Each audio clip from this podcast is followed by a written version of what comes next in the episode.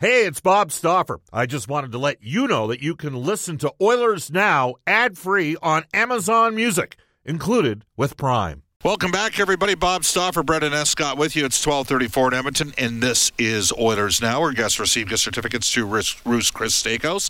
Whether you're celebrating a special moment or simply savoring a night of the town, every meal is an occasion at Roost Chris Steakhouse. Open Tuesday through Saturday from 5 until 10 p.m. You can tell Chef Eltoff and Chris that Oilers Now sent you. Bob Stauffer with you at Rogers Place. We got ourselves a game today against the Washington Capitals for the Edmonton Oilers, but at this time we're going to head off to the River Cree Resort Casino hotline for our friends at Legacy Heating and Cooling. Whether it's heating or cooling you need, get it with no payments and no interest for a year. That's how you build a legacy. Legacy Heating and Cooling. We welcome back to the show our NHL insider, John Shannon. Hi, John. How you doing? Happy Monday, Bob. Yes, happy Monday. Uh, you know, sad news on the weekend. He had a you know good long life, but Barry Fraser passed away at the age of 82. Instrumental, as we all know, uh, in helping build the Edmonton Oilers into a 1980s dynasty.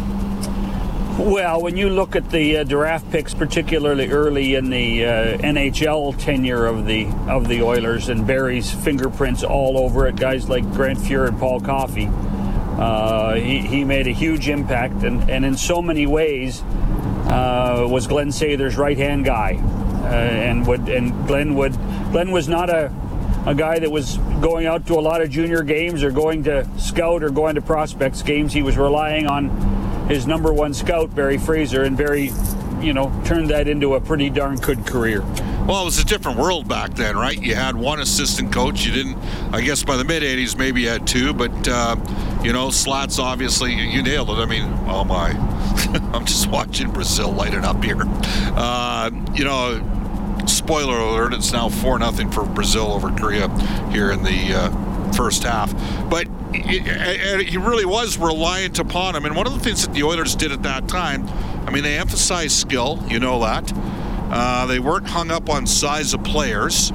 Uh, but, you know, and they made it count. I mean, they took a goaltender eighth overall, and the one time Slats saw Grant Fuhr in, in, in person Fury gave up eight goals against, but he he trusted Barry Fraser that much to go with that pick. It tells you a lot, doesn't it? It does, and I mean, the, you saw that when you were around the club. You saw their friendship.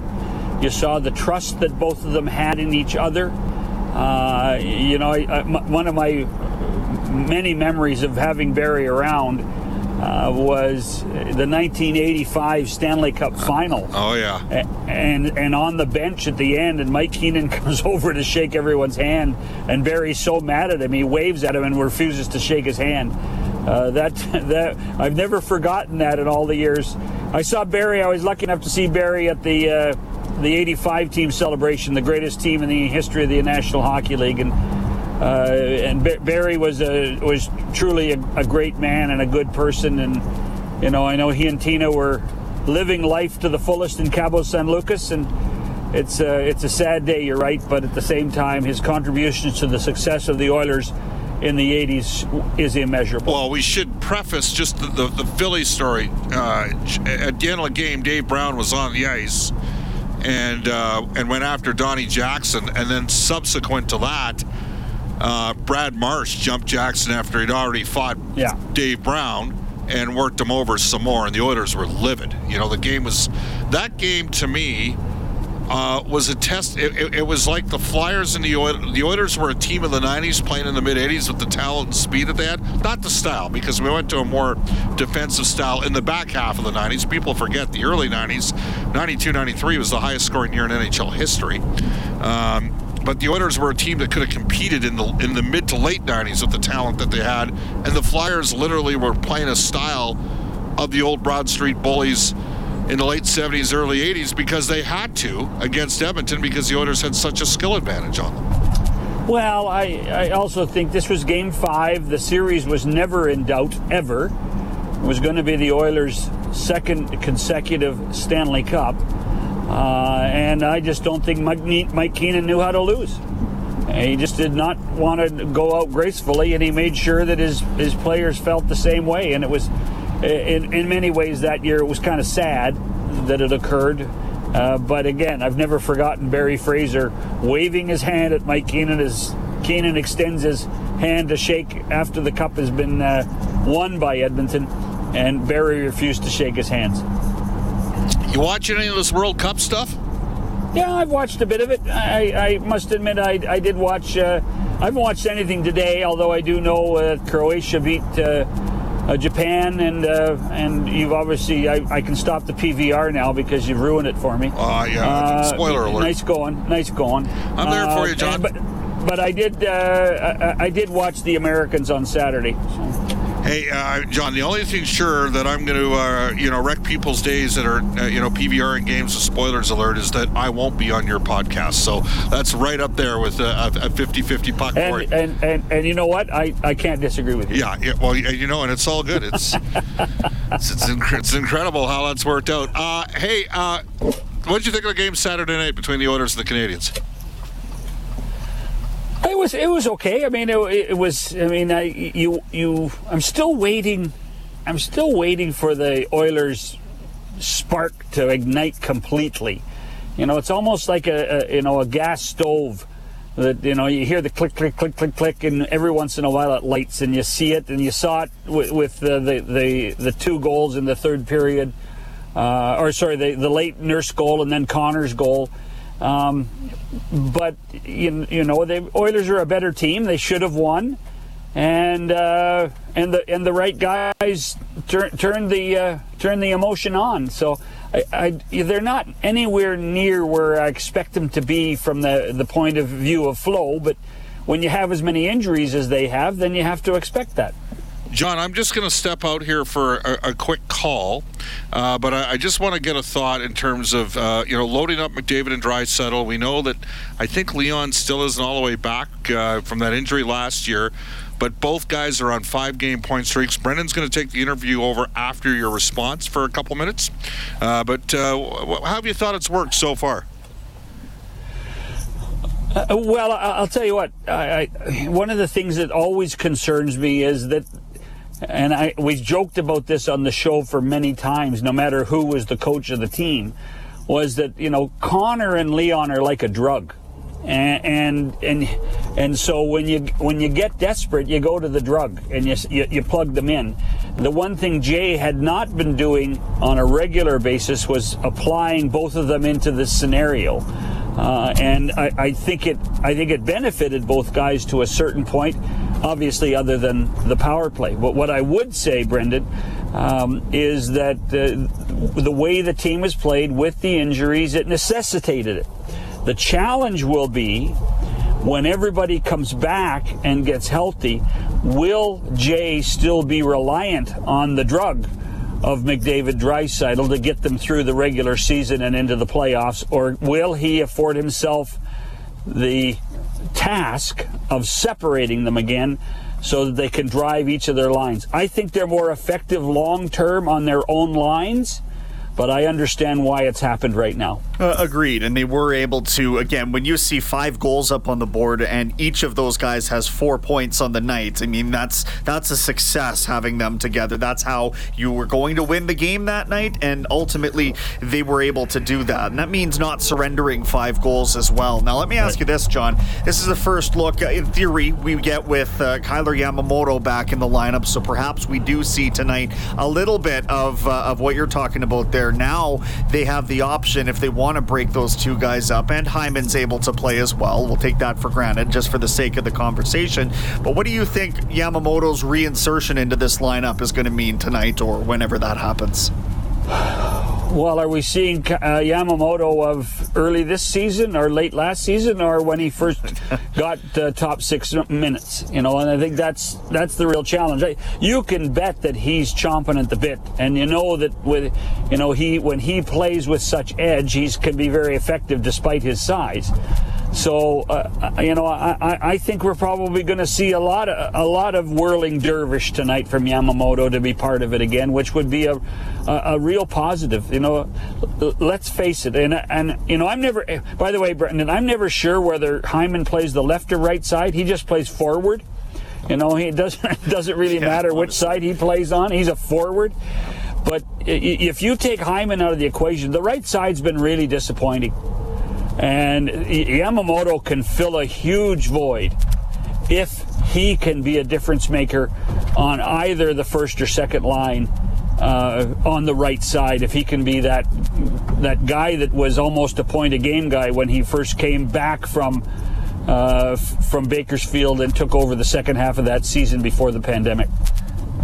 Yeah, it's almost hard to believe we're chatting with our NHL insider John Shannon here for Legacy Heating and Cooling. It's hard to believe what the, what kind of chemistry those guys had in that stretch because they really haven't been able to. And even if you just want to look at Draisaitl and Yamamoto, I mean, they haven't quite been able to duplicate that since. And and maybe teams have keyed in on something there. Maybe it was a bit of beginner's luck, I suppose, for Yamamoto. But if they can activate some kind of scoring in him, and then you get that tenacity that comes with it, I think you know he could be a piece of this team moving forward that's super valuable, especially when you think about the penalty kill. Well, but but let's let's you're talking about Yamamoto making a difference. If you recall the history of the events around there, they had a terrible game just after Christmas against Calgary, got destroyed. There was a couple of meetings inside the organization, at which point McDavid was told, You're not playing with Draisaitl for the next little while, and Draisaitl was told the same. And in many ways, I think it was a real maturation for Draisaitl. Uh, I, I think when, once it was told to him, stop thinking that you're a failure if you don't play with McDavid. Stop it. Drive your own line. Be better at it. I think that that really changed a lot for Draisaitl and opened his eyes. And I think that's an important part of, of what happened at that very point when Yamamoto and Draisaitl became a, a bit of a partnership uh, in that second half of the season. To me, that was really important for Draisaitl, uh, almost more important for Draisaitl than it was Yamamoto. John, you're stuck with me again, so I, I just had to make sure that I picked. Brendan asked such. Brendan's questions were so good. Really? Well, you know that's the thing when, when, you're doing it when you're doing a show with John Shannon, you're going to have to ask good questions because you're not always going to get the greatest response. But uh, with, with all with all with all seriousness, I want to switch focus we have Alexander Ovechkin in town. We all know the story where he's at right now, third all time in NHL goals. He's tracking to being the greatest goal scorer in the history of the game. Um, you know, you you watched. Uh, I mean, you're not to age you, but you saw Gordie Howe play. Uh, and, yeah, I did. And and and then of course you you, you know you got to work the games when Wayne was in his prime. Mm-hmm. Is he? You know, and, and, Wayne was a player that towards the back half of his career, basically, I mean, early in his career, I think he shot the puck more. In the back half of his career, became more of a playmaker. Are you know tonight when the fans come to Rogers Place, are they watching the greatest goal scorer that's ever played the game? Uh, I would say of the modern era, yes. Yeah. But you, you know, I mean, I never saw Rocket Richard play. Um, and so much of what we dealt with, even when I was a young guy, Bob, was based on Rocket Richard's markers. Yeah. You know, the 50 goals in 50 games was Rocket Richard when he when he did it. That and that was the measure for any player. Yeah, it was the measure for Bobby Hull, 50 goals in 50 games. Um, so it, when you talk about purity of goal scorers, pure goal scorers, I think you have to put Ovechkin uh, in the modern in the modern era as the greatest goal scorer of all time. Yeah, I do. Yeah. I do. And and and, and I mean, and, and that's giving him props for. Listen, we all know who's going to shoot the puck from that one spot on the ice, and, and it still goes in. That's the amazing thing. He shoots it so well. He shoots it with accuracy. He shoots it that hard. And sometimes, as you saw, you know, in the Vancouver game, he actually shot it right through Spencer Martin. well, what's interesting, you know, to me was just the whole. Uh, you know, you take a look at the power play numbers right now for the Washington Capitals, and they're they're 22nd in the league at 20.7 percent take the game out against Edmonton, and they're only at 17% on the power play, but they haven't had John Carlson all year, and they also have not had TJ Oshie all year. That power play is about to get better with those two guys back. Well, and they're they're still missing Nick Backstrom, and they're still missing Tom Wilson. So this is a team. This is a team in so many ways up until now has been really working on fumes. Uh, and and we've all pointed at teams in the Eastern Conference, particularly that you say, well, you know, this team's going to be in trouble. This team is going to be on the downturn.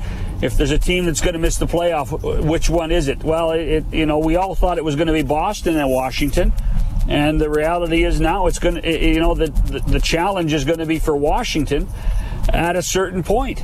But, you, you know, you know, Darcy Kuemper, who's now hurt, has was not really the has not really done a good job in goal for them. So, so much of this has been Alex Ovechkin. He has, he, this might be in many ways one of his, even though the numbers don't reflect it, one of his most important seasons because this team has been on his back and he has carried them through some difficult times. Uh, and and you actually wonder if they will ever be healthy enough to get back into a playoff position. I'm with you. I'm with you. Uh, but you know, but let's face and, and Oshie being back, Carlson being back. You're right. They're go- they're going to help, but they're still not out of the woodwork. Oh, no question about it. John, uh, thank you uh, for joining us here in Oilers now, and for allowing not one but two of us uh, to uh, to send some questions your way. We look forward to your appearance on Thursday. It is always a pleasure to be with Brendan. I, I, it's remarkable how many times I've heard that over the course of the last three or four years. Thanks a lot, John. Thanks, Cheers. John. there you go, Brendan. He's uh, signing your paycheck for you. That's all you can ask. Uh, it, I think maybe he could talk to somebody about Oilers Plus, but that's another story at another time. It is 12:50 in Edmonton. We'll take a quick time out. You're listening to Oilers now.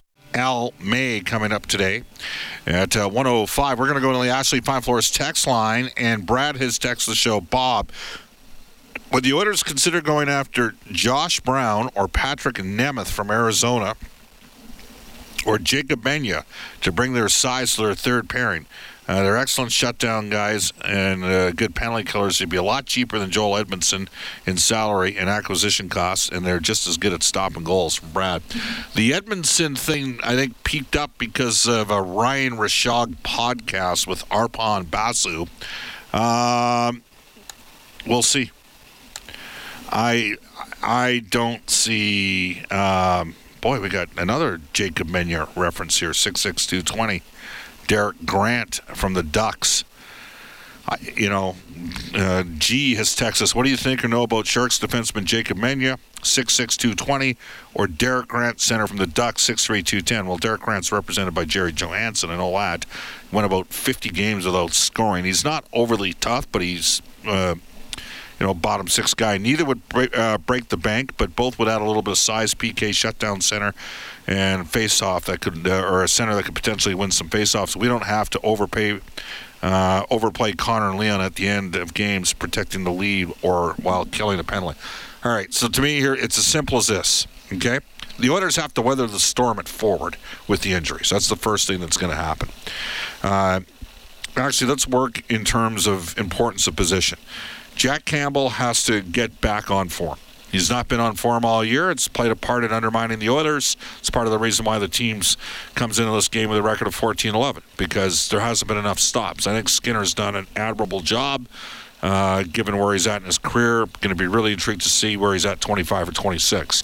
So that's the goaltending situation. It starts there for uh, Campbell. They need more stops when he's in there. It gives them a better chance to win maybe a nights when they don't have it. Defensively, make no mistake, they're going to give Broberg some minutes here, and unless he craters, um, they're going to see where that goes. Does it mean at the deadline they don't add another D? No, it does not mean that at all. It just means in the short term they're going to play some more minutes uh, for Philip Broberg. Uh, and then up front, uh, you know, realistically speaking, Yamamoto back tonight.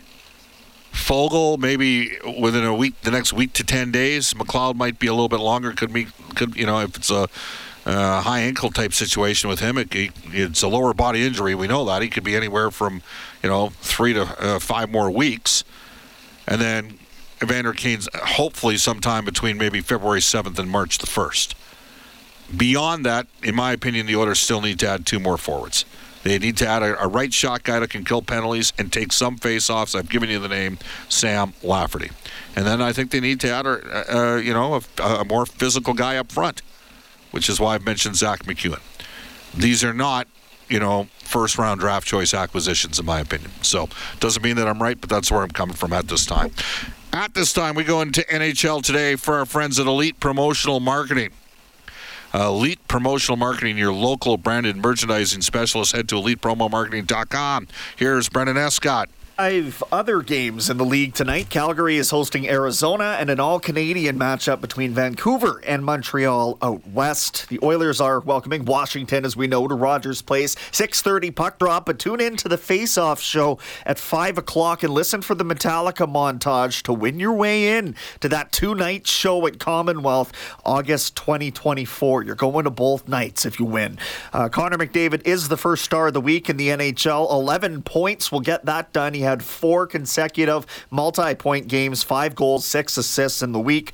Blue Jackets forward Jakub Voracek out indefinitely with concussion symptoms. In fact, is not really expected to return at all this season. Bakersfield sliding a bit here, losing again over the weekend, 5 2 to Ontario. Head coach Colin Chaulk with more on that at 135 today. Oil Kings lost 8 2 to Connor Bedard and the Regina Pats at Rogers Place. Uh, Medicine Hat comes to town on Wednesday. And the Golden Bears, as you mentioned, Bob, they knocked off MacEwan 4 1 and then 11 to 2. They are now on the Christmas break, sitting three points back of Calgary for tops in the Canada West. Their next action is against uh, the team from the Ukraine, actually, in that uh, Welcome to Western Canada series. There you go. If you're looking for a perfect holiday gift, you can join Oilers now in Vegas in January to see Edmonton play their Pacific Division rivals, the Vegas Golden Knights. This New West travel hockey package includes airfare, three nights at the five star Cosmopolitan Hotel on the Strip, great game tickets, and a welcome reception with yours truly. For the Oilers Now Hockey Vegas package, reach out to New West Travel at newwesttravel.com. We are going to head off to a global news, weather, traffic update with Evan Cook. And when we return at Oilers Now, longtime Washington Capitals analyst and former Caps player, Edmonton area product, Alan May, when we return on Oilers Now.